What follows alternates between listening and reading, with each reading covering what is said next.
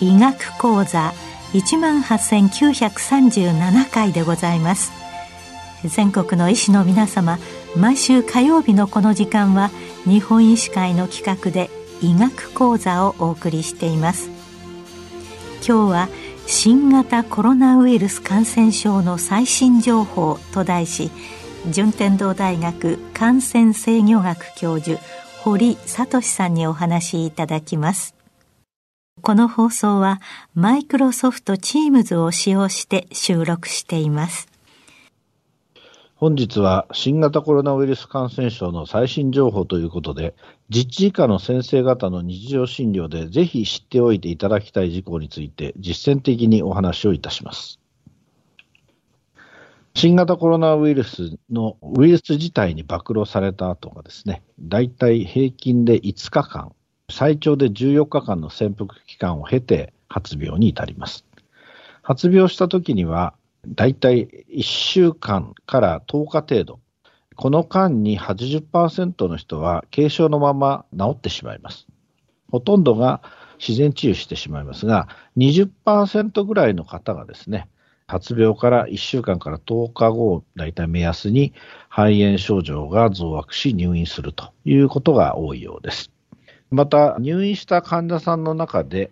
5%ぐらい、全体の5%ぐらいに当たるんですけども、人工呼吸管理などの重症者になってしまうという方がいらっしゃいます。で、こういった方々は、最終的には半分ぐらいの方、2から3%ぐらいの方は回復して集中治療室から出られるんですが、致命的になる人も2、3%ぐらいいらっしゃるということであります。もちろんこの割合というのは、年齢や基礎疾患によって大きく異なりますが、今のところ一番目立ったリスクファクターというのは70歳以上ということと、著しい肥満のある人、あとはですね、慢性腎不全や糖尿病がある方、こういった方は危ないと言われております。先ほど80%ぐらいの人は軽症のまま治癒してしまうというお話をしましたが、この間に症状が非常に軽い期間にですね、いろんなところに出歩いて、いろんな人にうつす接触の機会があるので、感染症が広がりやすいという特徴があるわけで、まあ、まさにパンデミックになりやすい要因を兼ね備えた感染症ということになります。COVID-19 はどうやって伝播するのかということについてお話をします。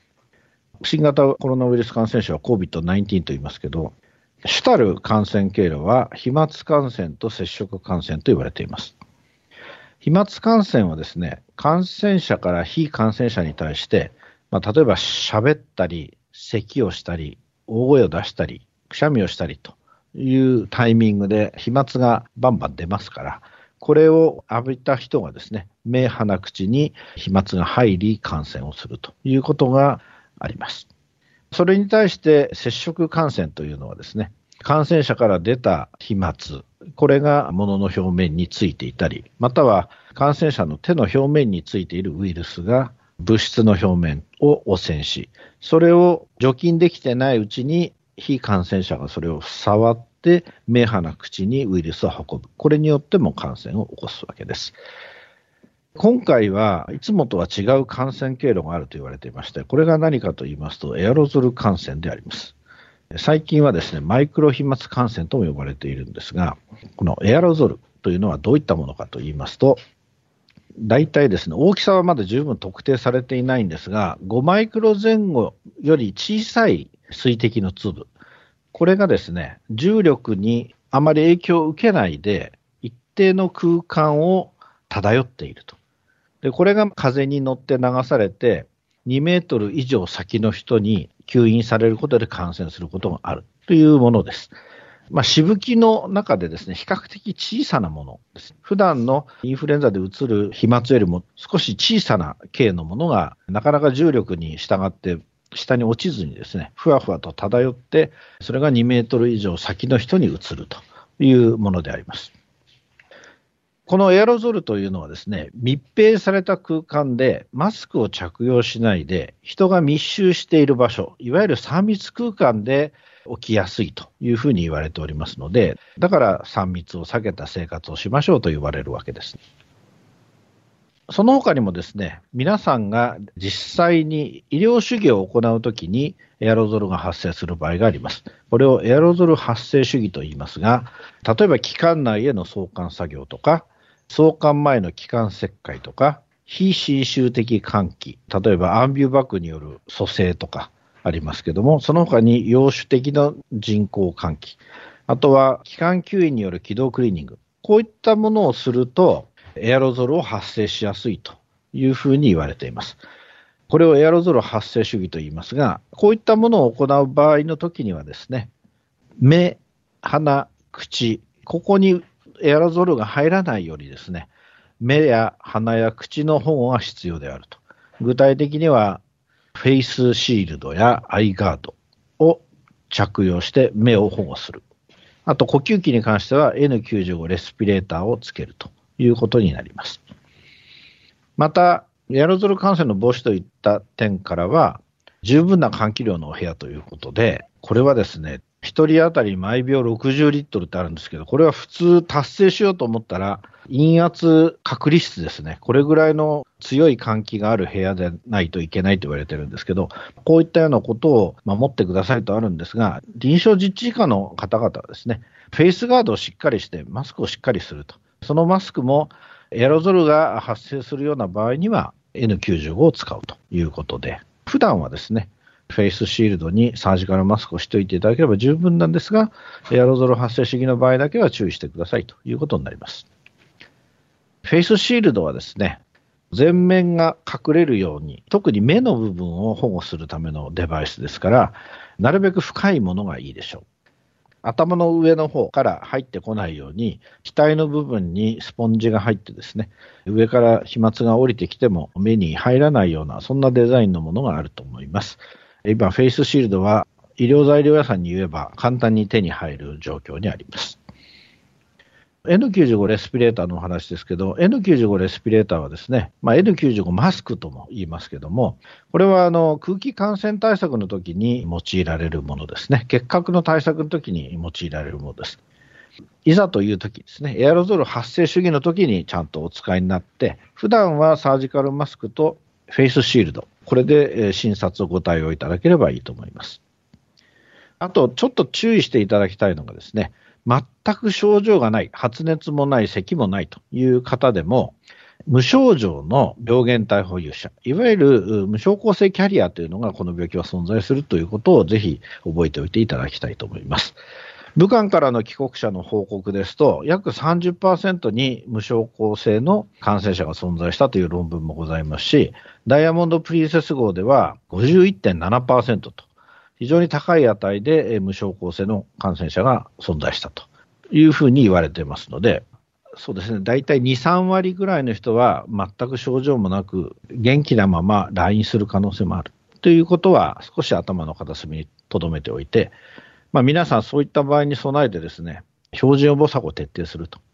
まあ、先ほど言いましたけども、マスクをすると。素手で患者さんの角炭とか呼吸器検体に触らない。いうようなことを徹底していただいた上でですね、飛沫が飛びそうな距離でお話をするんであれば、フェイスシールドをつけていただくと。これがよろしいと思います。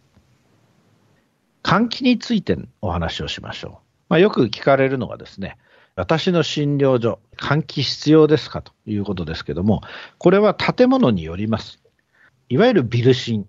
ビル内の診療所の場合ですね、その建物がいつ頃に建てられたのかということによって、少し対応が違ってきます。比較的新しい、これは管理人さんに聞いていただくと分かるんですが、新ビル管理法で管理されているもの、これは大体平成25年以降の物件がほぼこれに当たりますけども、平成25年以降に建てられたものは、この新ビル管理法で管理されています。この場合はですね、換気の必要は機械換気に任せておけばいいので、窓が開かなくてもそんなに心配することはありません。しかしながら、それより前のビルであるとか、あと比較的小規模な雑居ビルの場合は、新ビル管理法では管理されておりませんので、その場合には窓を開ける必要が出てくるでしょう。ご自宅で開業の場合ですね、基本的には換気がしっかり保証されているわけではありません。建築基準法の範囲は超えていませんので、まあ、できれば診察の時間帯を分けていただいた上で、窓を最低で2箇所以上開けると。で、開けるのもですね、並んだ窓を開けるんではなくて、なるべく部屋の対角線上の窓を開けると。風通しを良くしていただいて、通常はですね、約30分に1回5分程度、これを目安にやっていただければいいと思います。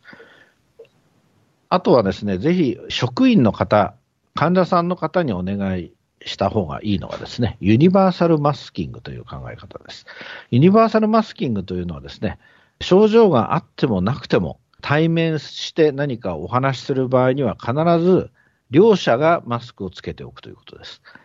今までは感染対策の常識では、気道感染症状がある患者さんにつけさせなさいということだったんですけど、実際先ほども言いましたように、全く症状のない人もいると。こういった特徴を持ちますから、感染症があろうがなかろうがですね、症状があろうがなかろうが、もう普段からつけててくださいということをお願いする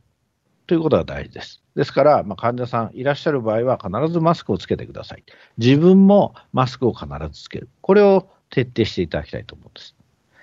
患者さんの口の中を見るとか、マスクを外して会話をするという場合に、自分がマスクをしているだけでは、目からですね、飛沫が入ってきてしまいますので、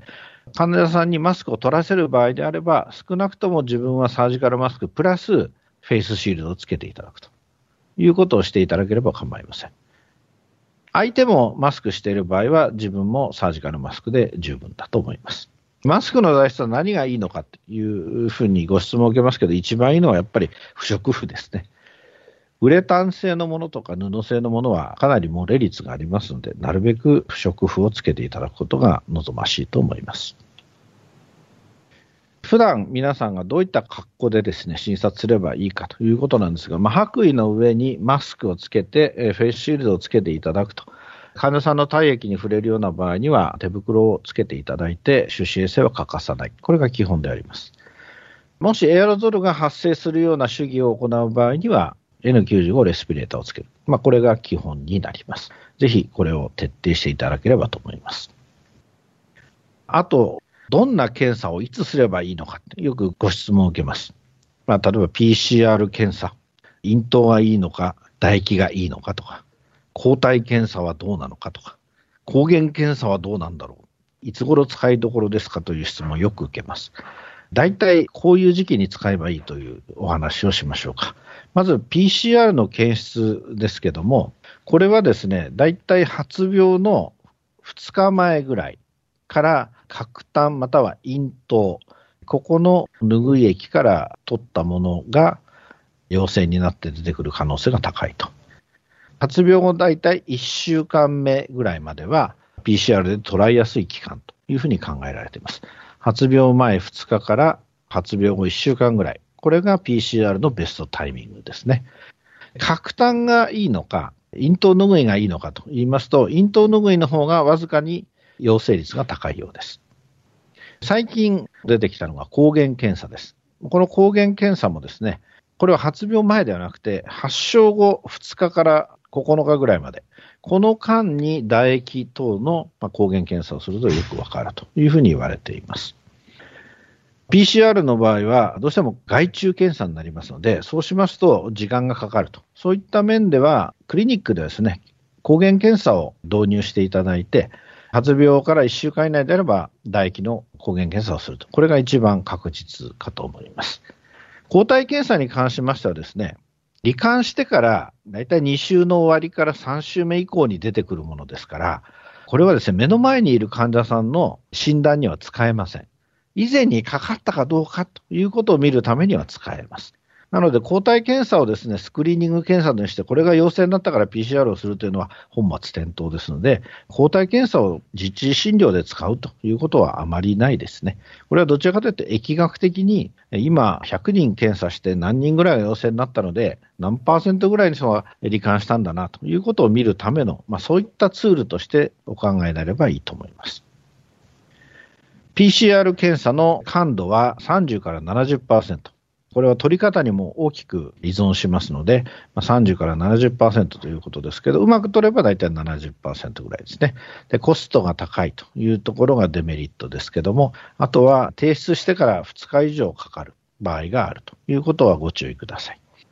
抗原検査は安くて早くていいことも多いんですが、まあ、感度も6割から7割にとどまりですね。大体発病から1週間以内しか大体陽性にならないというふうに言われてますので、これは注意してください。次は、院内で職員のクラスターが発生するということに関してですね、どうやって防止したらいいのかとよく言われるんですけども、これはですね、まず、どんな経路をたどってですね、病院内に持ち込まれるかと言いますと、外来の場合はですね、罹患している患者さんがやってきて持ち込むというのが一番多いです。で、入院の場合はどうなるかというと、意外に多いのが実は職員が罹患して持ち込むというケースが多いんです。なぜかと言いますと、外来は症状のある人が病院に来るわけですから、それだけ感染者が紛れ込んでいる率が高いわけです。そこで必要な予防策を講じながら患者さんを見るということをするんですけど、自分がちゃんとしっかり PPE を着用してですね、保護具をつけて診察している分にはそうそう移りません。一番映る瞬間っていうのは、まさかこの人は違うだろうというふうな状態でですね、全く自分が PP をつけずに、不用意に患者さんに接触した場合、こういう場合はですね、まず間違いなく濃厚接触者になります。ですので、実は患者さんを完全防備で見てるときは、ほとんど映らない。まさかこの人がという人に無防備で接触したときには移りやすいというふうに考えてください。入院の場合はですね、おそらく今皆さん入院前にスクリーニング検査をされて患者さんも入ってきますし、体温もチェックしていますので、そうそうですね、明らかな感染症のある人が来たりはしないと思います。ところが職員というのは毎日検査してるわけでもないし、慣れっこになってたらほとんどまあこれぐらいいいやっていうふうに自己判断もしやすいというところがあってですね、実は罹患して職員が働いてたということがあります。また、食事の時にですね、ご飯を食べながら対面で会話をするということで、うつるということが非常に多く報告されてますので、基本ですね、職員同士の感染を防ぐということで、例えば休憩室で2メートル以内で食事を取らないとか、マスクを外しているときはおしゃべりしないということを徹底していただく。これが大事です。できればですね、オフタイムでの過ごし方を指導してあげてください。感染症にかかりにくい生活様式。具体的には、3密を避けた生活をして、出資衛生をしっかりして、ソーシャルディスタンスをとってですね、あとは5つの場面というのがありますけど、感染症のリスクが高まりやすい5つの場面、こういった場面では、マスクをどうしても外しがちである。なので、余計気をつけてくださいと。まあ、これを徹底して教え込んで、普段からかかりにくい生活を指導する。こういうことによって持ち込みを防ぐことができます。あとはユニバーサルマスキングを徹底することで、濃厚接触の発生をほぼ防止できますので、この2つをぜひ注意していただければと思います。今日は新型コロナウイルス感染症の最新情報と題し、順天堂大学感染制御学教授堀聡さんにお話しいただきました。なお、この放送はマイクロソフト Teams を使用して収録いたしました。